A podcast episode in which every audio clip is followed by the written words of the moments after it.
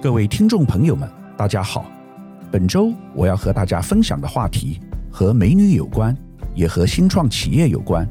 就是上周美国法院陪审团裁定，标榜用一滴血来检验身体健康，曾被誉为女版贾伯斯的美国加州生技新创公司 Theranos 的创办人伊丽莎白·荷姆斯 Elizabeth Holmes 因为诈欺投资人被判决有罪。十一项罪名之中有四项成立，每项罪名都面临最高二十年的有期徒刑。也就是说，荷姆斯很可能将会在牢狱之中度过他的余生。这则新闻为什么那么引人注意？第一，是因为故事中的女主角是一位美女，今年只有三十七岁，出生于富裕家庭。她很懂得包装自己，永远穿着黑色高领跟黑长裤，有点神经质，要求办公室空调只能开 十五点五 度，但却具有高度造福社会大众的情怀以及理想。第二，是荷姆斯的背景和苹果创办人贾伯斯很相似，都曾就读于美国名校史丹佛，而且都在大一时决定辍学。贾伯斯后来转到一家较小的私立学院去念书，但荷姆斯则决定出来创业，光这一点就和微软创办人比尔盖茨和脸书 Meta 创办人祖克伯很类似，他们都是在大一时从哈佛大学辍学，自己出来创业成立公司。第三，是符合新创企业的传奇色彩。美国是一个注重创新和创业的国家，自己出来创业有成的人通常会成为英雄，比大公司 C E O 更受到人们尊敬。据说荷姆斯是在大一暑假二零零三年时碰上当时严峻的 SARS 疫情，他申请到新加坡基因组研究中心实习，参与血液监测的研究，从而迷上了血液和健康相关的题目，因此创立 Theranos。 公司的名字Theranos 是个合成词，取自英文 therapy 治疗和 diagnosis 诊断这两个字的头尾部分共同组成。 Theranos 号称只要在手指间取几滴血， Theranos 的血液检测系统在半小时之内即可诊断出结果，不需要针头，而且不需要采血试管。第四，是这家公司骗走了很多名人的钱。荷姆斯由于善于推销自己，又结合了许多投资人最喜爱的元素，比如说提早辍学的天才，年轻又有理想的女性，颠覆世界的革命性科技等，因此创业之初便吸引到许多资金，董事会更有许多名人的加持，包括美国前国务卿基辛格、美国前国防部长马提斯、前国务卿舒兹，还有澳洲媒体大亨梅朵等人的加入。由于有这些名人的加持， Theranos 得以募集大量的资金，在二零一四年公司市值曾高达九十亿美元，甚至超过当时的 Uber。 荷姆斯在三十岁时便入选富比士的全美四百大富豪，更被《时代》杂志列为全球最有影响力的百大人物。但真相是什么呢？原来这一切都是假的。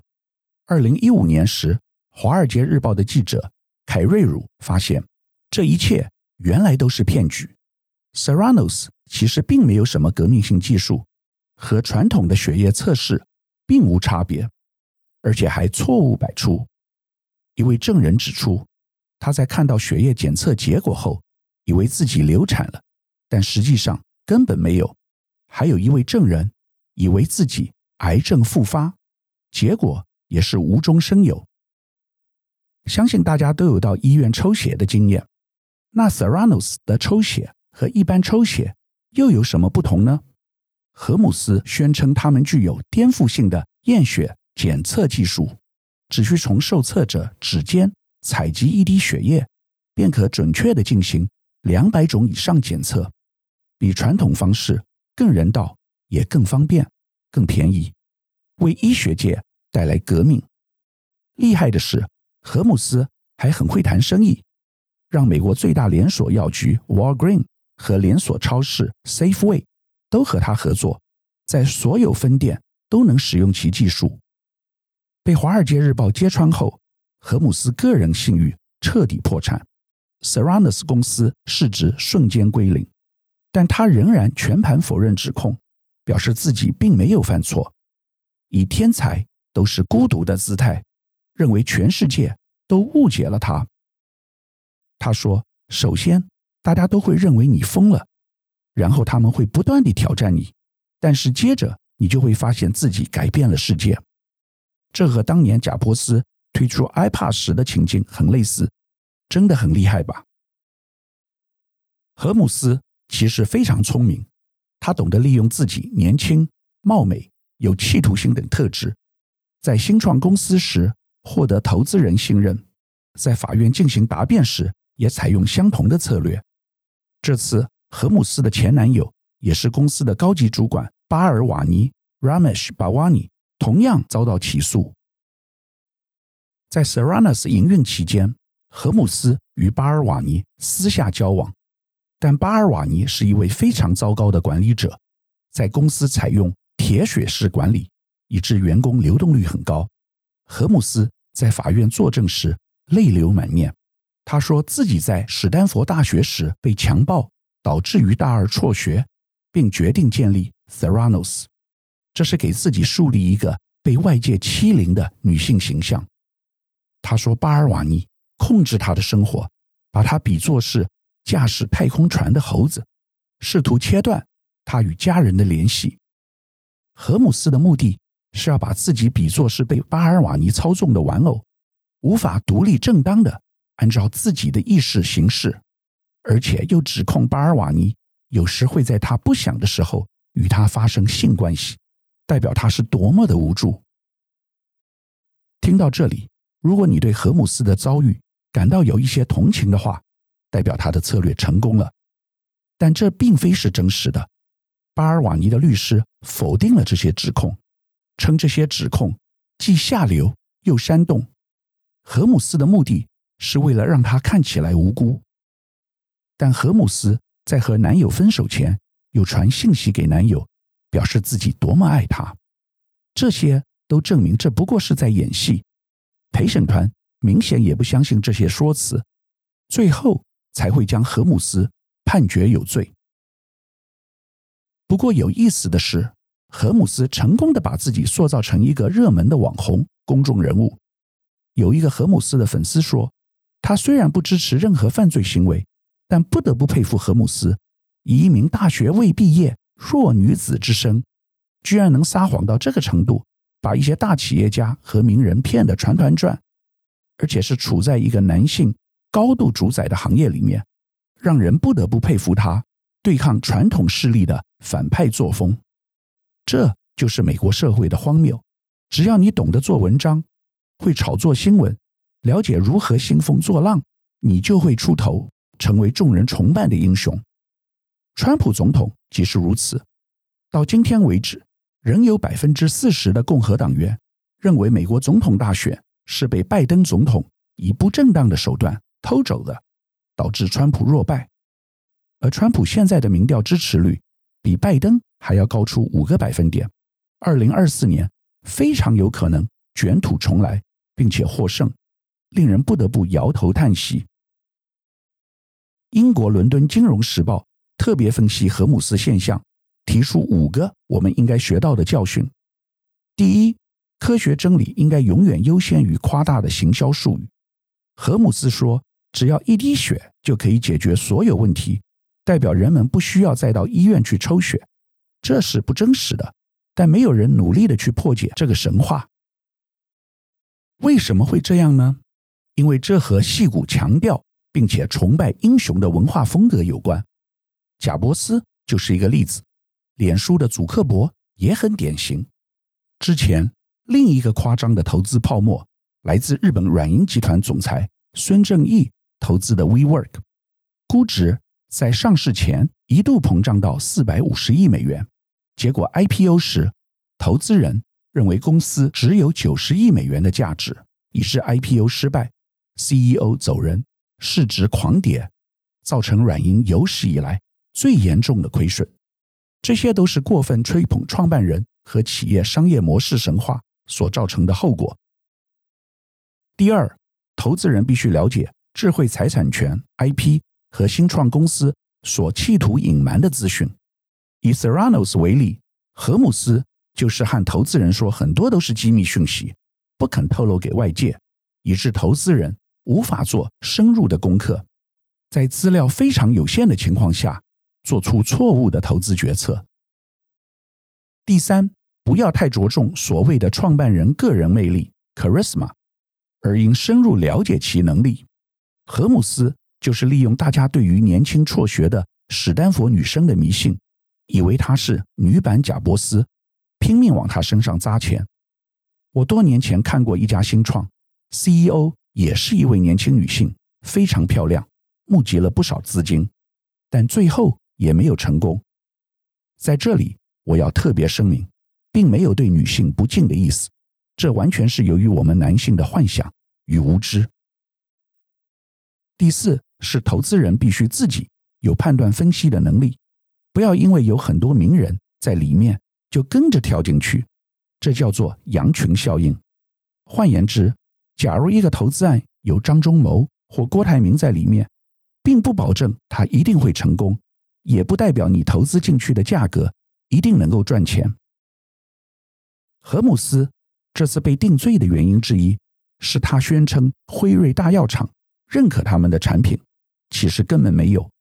但投资人只要看到有名的大咖替公司站台，有名的大药厂可能和公司合作，有名的通路商帮公司卖产品，就一头热的跳进去跟着投资，最后当然被骗。我做了很多年投资银行家，专门帮企业募集资金，包装上市，而且和荷姆斯小姐一样，也念过史丹佛，还拿到学位毕业，但都不得不对荷姆斯甘拜下风，因为他吹牛的骗术实在太高干了。第五个教训是，任何事情如果看起来超级完美，几乎没有破绽，那么它是假的的机会应该很大。从 Theranos 的例子证明事实的确如此。讲完了 Theranos 的故事，我再来和大家介绍一位女性创业家创业成功的故事，只是这个故事有个快乐的结局。这家公司叫做 Bumble， 是一个以女性为主的约会网站，去年初在美国上市，募集了很多资金。 C E O 同样是一名年轻女性，叫做赫德 Whitney Wolfe Herd。 这位女 C E O 以前是另外一家网络约会平台 Tinder 的资深员工，但后来宣称自己遭受性骚扰，因此退出经营，另外出来自己创立了 Bumble。 大家有没有看到这个故事和荷姆斯好像有些类似？这大概是漂亮女生们的共同困扰。我看过赫德的照片，她今年只有三十二岁，虽然不能说是大美女，但长得也不错，因为你作为约会平台的 C E O， 相貌是很重要的。有意思的是， Bumble 这个约会平台 A P P 是以女性为主导的，在用户双方首次联系时，只有女性才能向男性发出邀请，不再是由男性掌握主动权。这是个很特殊的卖点。为什么只有男追女，不能女追男呢？这就是美国矽谷新创成功的秘诀。只要你有好的点子，如果够特殊，就会有投资人愿意投资。如果拿赫德和荷姆斯做比较，他在二零一七和二零一八年连续两年获得富比士选为三十位不到三十岁的成功创业家，并且在二零一八年也获得一百位最有影响力人士之一。去年二月，当 Bumble 成功上市后，赫德成为全球最成功的白手起家的女性 C E O， 创下一个纪录。大家是不是觉得很有趣？两个年轻女性的命运竟然会相差那么大，两个人都飞到了云端，但一个摔了下来，未来可能要在牢狱中度过很长的时间。另外一个却飞上枝头，成为亿万富翁。希望台湾未来也能培养出优秀的年轻女创业家，并且募集资金成功上市。也希望大家喜欢今天我的分享。以上是本周我为您分享的趋势，感谢收听奇缘野语。如果喜欢我的分享，希望大家能够订阅下载，以后直接收听我们的节目。另外，如果您想要留言与我分享您的心得，或是想要听什么样的新闻分析，欢迎到我们的脸书智门 SmartGate 留言，或是私讯给我。欢迎大家推荐给你的亲朋好友们，邀请大家一起收听。那我们下集再见咯，拜拜。